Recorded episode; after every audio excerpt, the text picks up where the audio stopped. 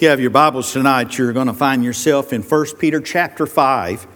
We're going to be picking up in verse number 5, going through verse number 7. But the, uh, of course, the, the remainder of uh, this chapter is the end of the letter that Peter has uh, uh been writing. Uh, he's closing it out now. Last week we looked at that he's giving uh, encouragement. He's saying these are the characteristics of what a shepherd, a, a bishop, the overseer uh, of the flock is to be. Now, we also see that Paul, uh, in his letters to Timothy, gives the qualification. Peter gives the characteristics, okay? And so uh, we uh, have looked at that, and now we're coming uh, he's uh, addressed the leadership. Now he's going to be talking to the rest of the congregation. Okay? Now, there are three things that we're going to see in these verses 5 through 14, but we're only going to cover to verse number 7 because of time's sake. I was reminded uh, by my uh, daughter uh, last uh, Wednesday that you didn't even start to look at your watch till it was 8 o'clock. And I said, Well, what are you, what are you trying to say? And she said, You can be long winded sometimes. I said, Well, I said, I don't like your driving, so how about that? So, hey, I ain't, I ain't taking that mess off her. She's working at one tonight. I can go ahead and throw her on the bus real quick. well, I, I got to tell you this. I got to tell you this. I know I talk about my grandkids too much, but I'm still going to talk about them. Ezekiel. Ezekiel goes to Cubbies tonight. He's really excited. But uh, other day, uh, and I have a, uh, a necklace. Uh, a necklace is a cross. And my mom and dad gave that to me when I uh, uh, went to Bible school. And I've had it ever since. But anyway, I had it, and, and he's, he's looking at it, he's playing with it. And I said, What is that, Ezekiel? And he says, Waltz that's cross. But uh, walls, I said, yeah, it's cross. I said, now who was on that cross? He says, Jesus. And I said, that's right, Jesus was on the cross. I said, do you know what Jesus did on the cross? And he kind of looks at me. I said, he died for our sins. And he looks at me and he says, Papa, that was very nice of him.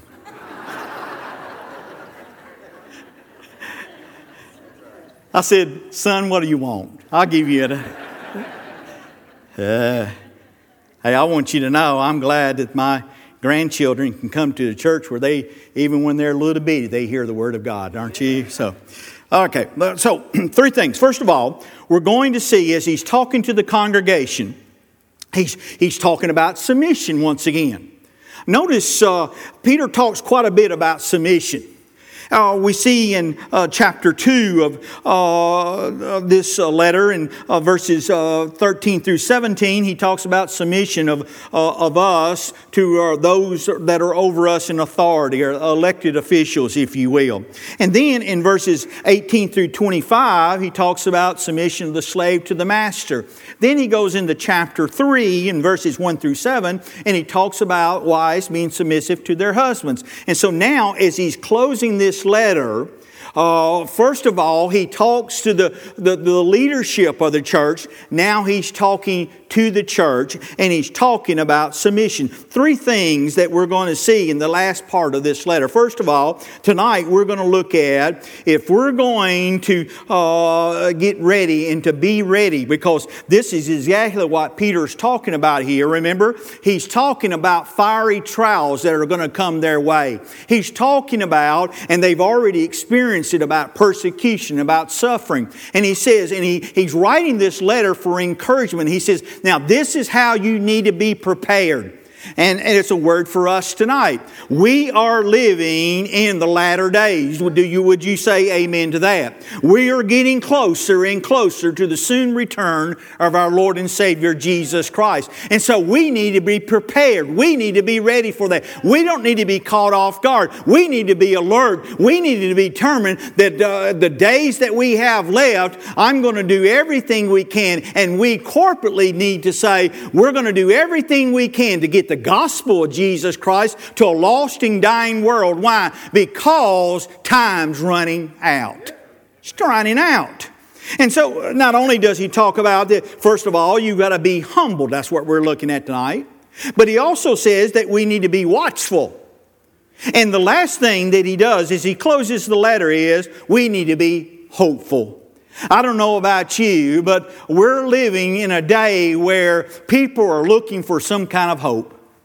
I mean, uh, our, uh, Washington, D.C., uh, they're at odds there. We're more divided now than we ever have been. We look around and we see, uh, and I just saw an article, haven't read it all. Chris brought it to me about uh, a man there in uh, China where he'd been saving his money uh, for a long period of time to build a church. He wanted to build a church.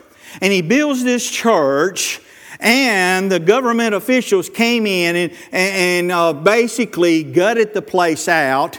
Uh, I'm telling you, we're seeing persecution like we've never seen it before. We're seeing they're driven out the believers out of Egypt and Sudan and uh, Syria and Lebanon. And I'm telling you, as we're getting closer to the end, we're going to see more persecution and more suffering for the cause of Jesus Christ. Matter of fact, I believe we're going to see some of that because it could be that the Lord is saying, I'm going to give you a test here. I'm going to see who the real deal is. I'm going to see what's really genuine, and I'm going to see who are playing the game.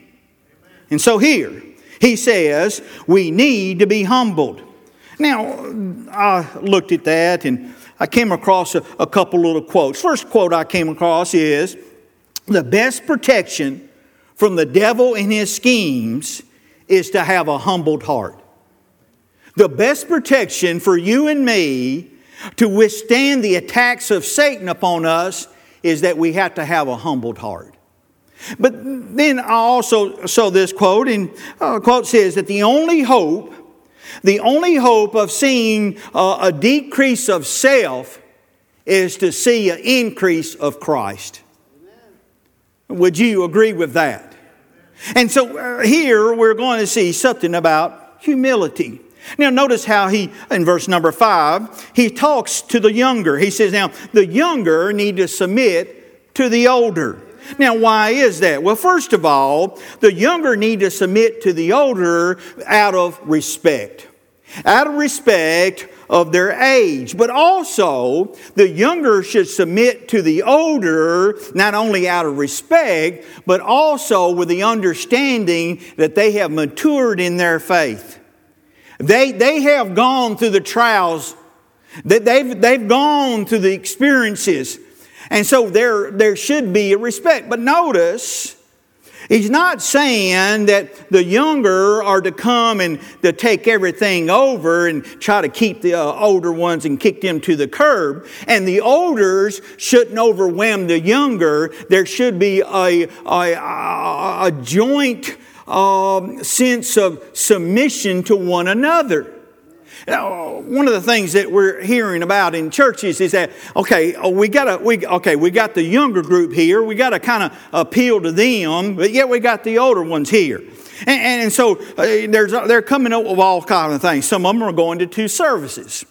Some will say, okay, here's how we're going to handle this. We'll go ahead and do a, a, a, early service and we'll, we'll reach the contemporary crowd or the younger crowd, and then we'll go to the later service and have the more traditional, and that's where our older ones go. Well, I understand uh, there's times when you need to have uh, multiple services, I have nothing against that, but the reason why that you're having multiple services is not out of convenience, it's because you're out of room room.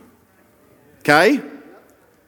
Now, how do we do? Okay, and so we got all kinds of ways of think. Well, here I, I just wrote two things down. Here's how you can solve the generation gap that we see in our churches. First and foremost, everyone submit to God. yeah, everyone submit to God. And so if everyone's submitting to God, it's a whole lot easier for us to submit to one another. That's how you solve this. Uh, it, it, amazes to me. I know I'm getting old and I'm old school. My, my kids remind me of this quite often. But I'm telling you, I don't think we have to come up with new schemes and, and, and new ways. I think if you just preach the Word of God and you love people and everyone's under submission and they're there to submit to God and to worship God and to praise God and to glorify God, all this other stuff that we really get worked over will solve of itself. Submission. I'm submitting to you and you submit to me. But the first thing that we have to do is submit to Him, and that's where our problem lies. That's where the problem lies. If we all just got right with God, we get right with one another. And so he goes on and he says that when we're submitting, we are now becoming uh, and having a servant attitude. And we've lost sight in that in our society today. Society today is, is about what I want and what you can do for me. And sad to say, that's crept in many of our churches. Many are looking, and I have no problems with them saying, Well, what do you have youth? Because I have some teenagers at home. Or uh, what do you have for children? Because I have some children at home. Or I'm a senior adult. What do you have a senior adult? I have no problem with that in and itself. But the problem is that we're so busy looking for something that's going to cater to us when the purpose for us is to serve others. Amen. A servant attitude. And so he says here that we need to be humble. Now, how do we be humble? Oh, in uh, Philippians chapter 2, uh, verses 1 through 11, no need to read through all of that. Here's what it is in a nutshell it talks about having the mind of Christ. What is having the mind of Christ? What does that mean? Well, Philippians 2, 1 through 11 tells us. He says, Look to Jesus for your example. Jesus humbled himself. How do we know that? Because he stepped out of the heaven and he came to live in a sin cursed world. He humbled himself. He didn't have to do that. He's King Jesus. But he chose to humble himself and to come. And these are the words of Jesus. Jesus says, I've come not to be a minister to, but I've come to minister to you. Aren't you glad that we have a Savior who wants to minister to you? And so, if we're going to have a mind of Christ, we're going to have to have some humility. We're going to have to come to the understanding that this thing is not about me, but it's all about Him and it's about others. That's what the church should be made up. And if every one of us did that, I'm telling you, it would radically change this community in which we live. Could you imagine come to a church where everybody's looking for a, a ways to serve others? Hey, this, uh, uh hey, what kind, of, uh, what kind of worship style you got? Hey, as long as they're singing about Jesus and as long as he's preaching from the book, I'm good because I'm not here to see what I like and my style of music. I'm here to serve others. It'll change the way we do ministry. And so he goes and it says uh, in, in, Proverbs, this is where he gets the quote here. Proverbs 3.34, it says that he give grace to the lowly. He gives grace uh, to the humble. Now, what is humility? Well, first of all, humility is not thinking poorly of yourself. Some people think, well, I'm going to be humbled and, you know, oh, I'm not worthy. I'm just a, I'm just a sinner saved by grace and I'm just, that's not what humility is. Humility is not even thinking of yourself. Did you catch that? Now, I don't know about you. Now, I didn't come up with this, but that's pretty good. It's not about how I feel about myself but it's not me even thinking about myself. That should be a, that is a radical change from way society is operating. And it, is a, it will uh, radically change the attitude of the church because we've let the way the world looks at things creep into the church. And so it goes on, he says, humility, it's not th- even thinking of yourself.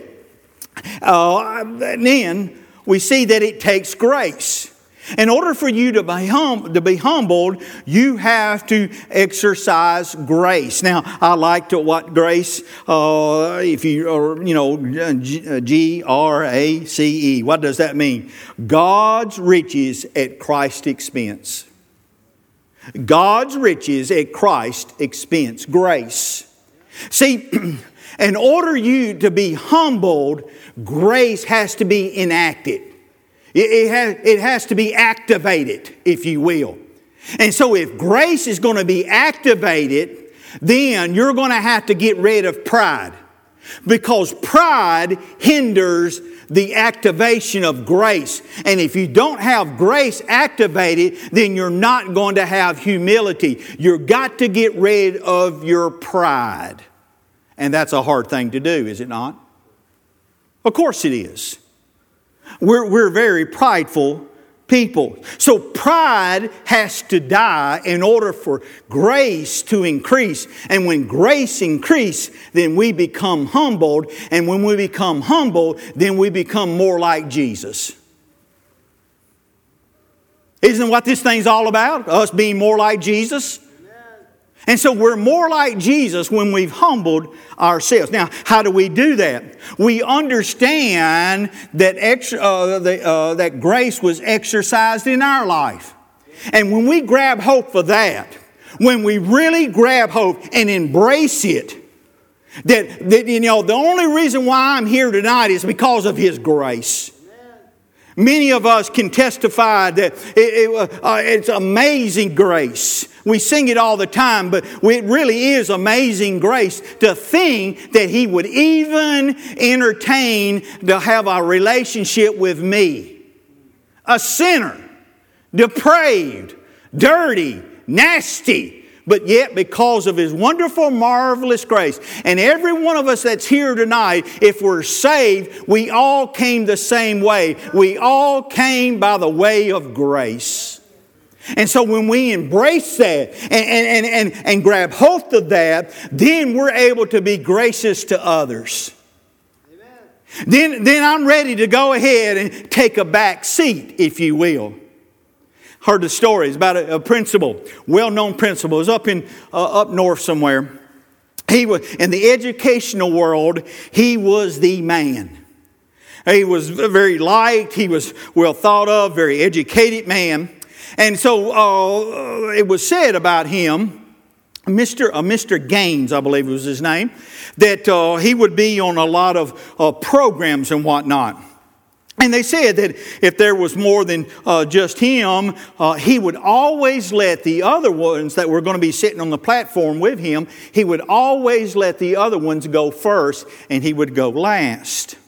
One day there was a, a function and he said there was a, another man and so he, he wasn't really thinking. And so he started to make his way to the platform and he took the first step. Well, the congregation uh, uh, and the, the crowd there uh, recognized him. And as soon as they thought he was coming up, they started to applaud him.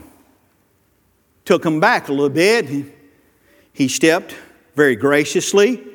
The man that was before, behind him, he just kind of stepped up and he says, and so the man just walked, started to walk, and he started clapping for him. Of course, the rest of the crowd was clapping. The man that had walked in front of him thought they were all clapping for him. Now, what does that have to do with anything? It showed an act of humility. That man was well recognized. He could easily not thought about anybody else. He could have gone ahead and fallen in love with himself like everybody else had fallen in love with him, but he understood about humility. And what did he do? He stepped aside and let someone else be in the limelight for just a little while. Wouldn't it be refreshing that we became a congregation that where we are looking to others and we want to make sure they're getting recognized and we're back there applauding them? Isn't that what we ought to be doing for the? Why? Because we all came by the way of grace. And so we'll go on and, and see, he talks about grace. And then uh, notice, you got to get rid of pride, right? Very quickly now. We see that that was the problem with Lucifer. Lucifer became very prideful. Lucifer, for the lack of better words, he was the top angel. He was the angel of all angels. He was a bright and morning star. I mean, he was a rock star there in the angelic host. And so what happened is that he started believing all the press clippings he was getting of how great he was, how wonderful he was. And so he started to get in that and he started believing that. And so what did he do? He says, well, you know what? You know, they're what they're, these, these angels here, I think they're pretty smart angels. They understand that I'm pretty good. They ought to be happy to have somebody like me. And so he started to go ahead and, and, and, and embrace that And so the next thing he does, he says, You know what? I believe I could take the job of God. Lord, I think it's time for you to step aside and for me to step up. God said to him, Oh, well, you think pretty highly of yourself, do you not? He says, Well, you know, after all, just listen to the angelic host down here. He says, There's only one God. And I'm not going to relinquish my title for anybody. And he says, Because you think you need my job, I'm going to kick you out. That's exactly how many people think. They might not verbalize it, but they think they have arrived. I got a couple of PhDs. I can even quote scripture from memory.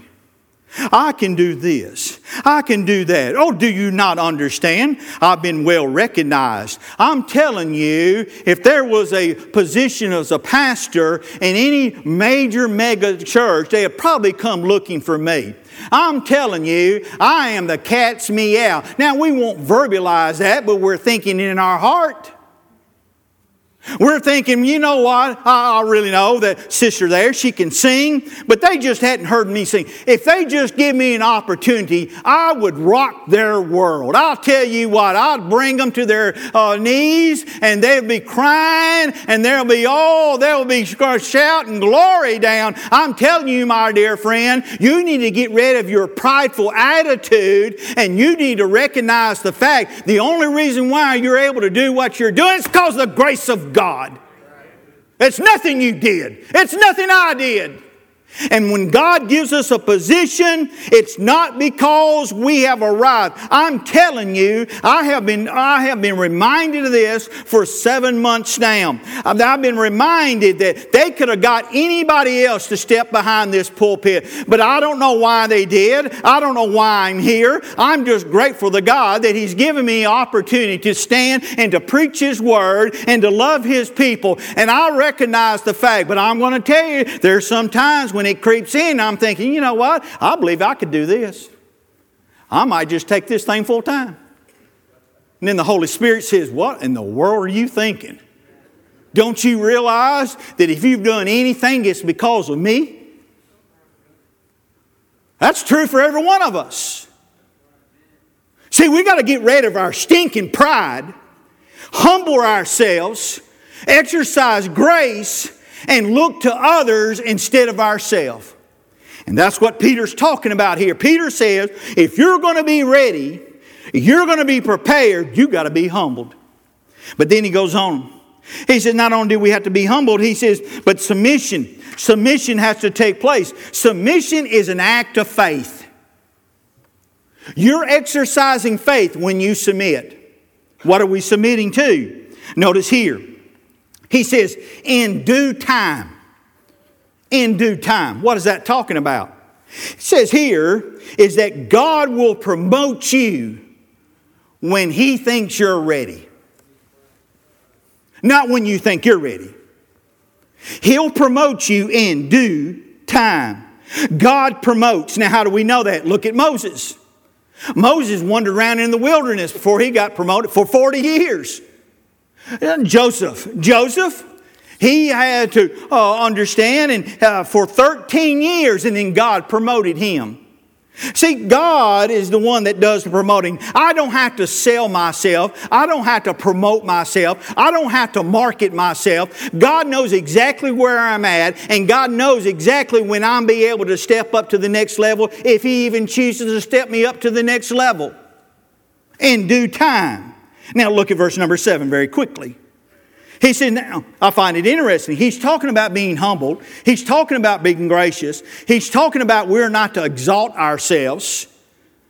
Jesus said it this way Jesus says that the humble will be exalted. Okay? Verse number seven talks about cares. Take all of your cares because he careth for you. That word care means anxiety. Somebody here tonight anxious about something?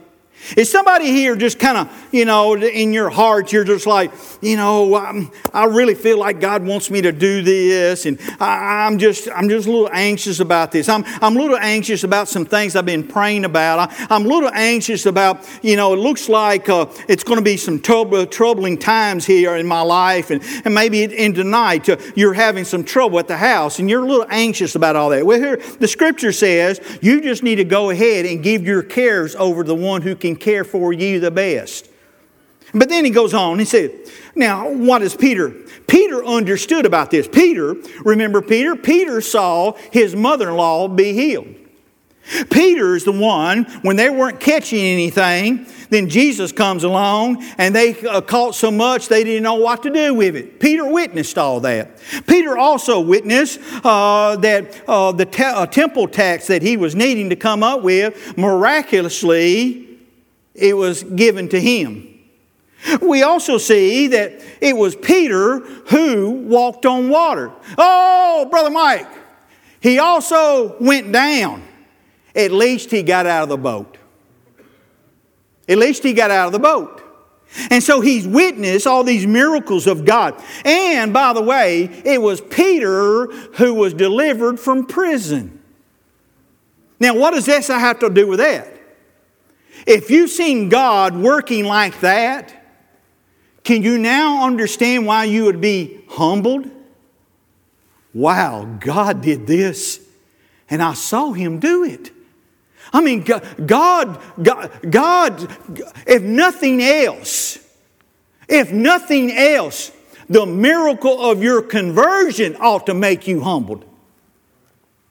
Wow, He really did care for me. He, he really saved me. I don't understand why He saved me, but Lord, I'm thankful and I, and, and I praise you for saving me. And when I come to embrace all that, that He would save me, that He cares for me, and He, he uh, wants nothing but the best for me, and that He hears my prayer, that ought to bring me to my knees and say, Oh Lord, thank you. Thank you for what you've done in my life. And Lord, here's how I want to repay you. I want to be able to be gracious and I want to be able to show somebody how the life changing gospel of Jesus Christ changed me. I want to be a part of being able to show somebody and, and to witness to somebody so they would also experience what I have.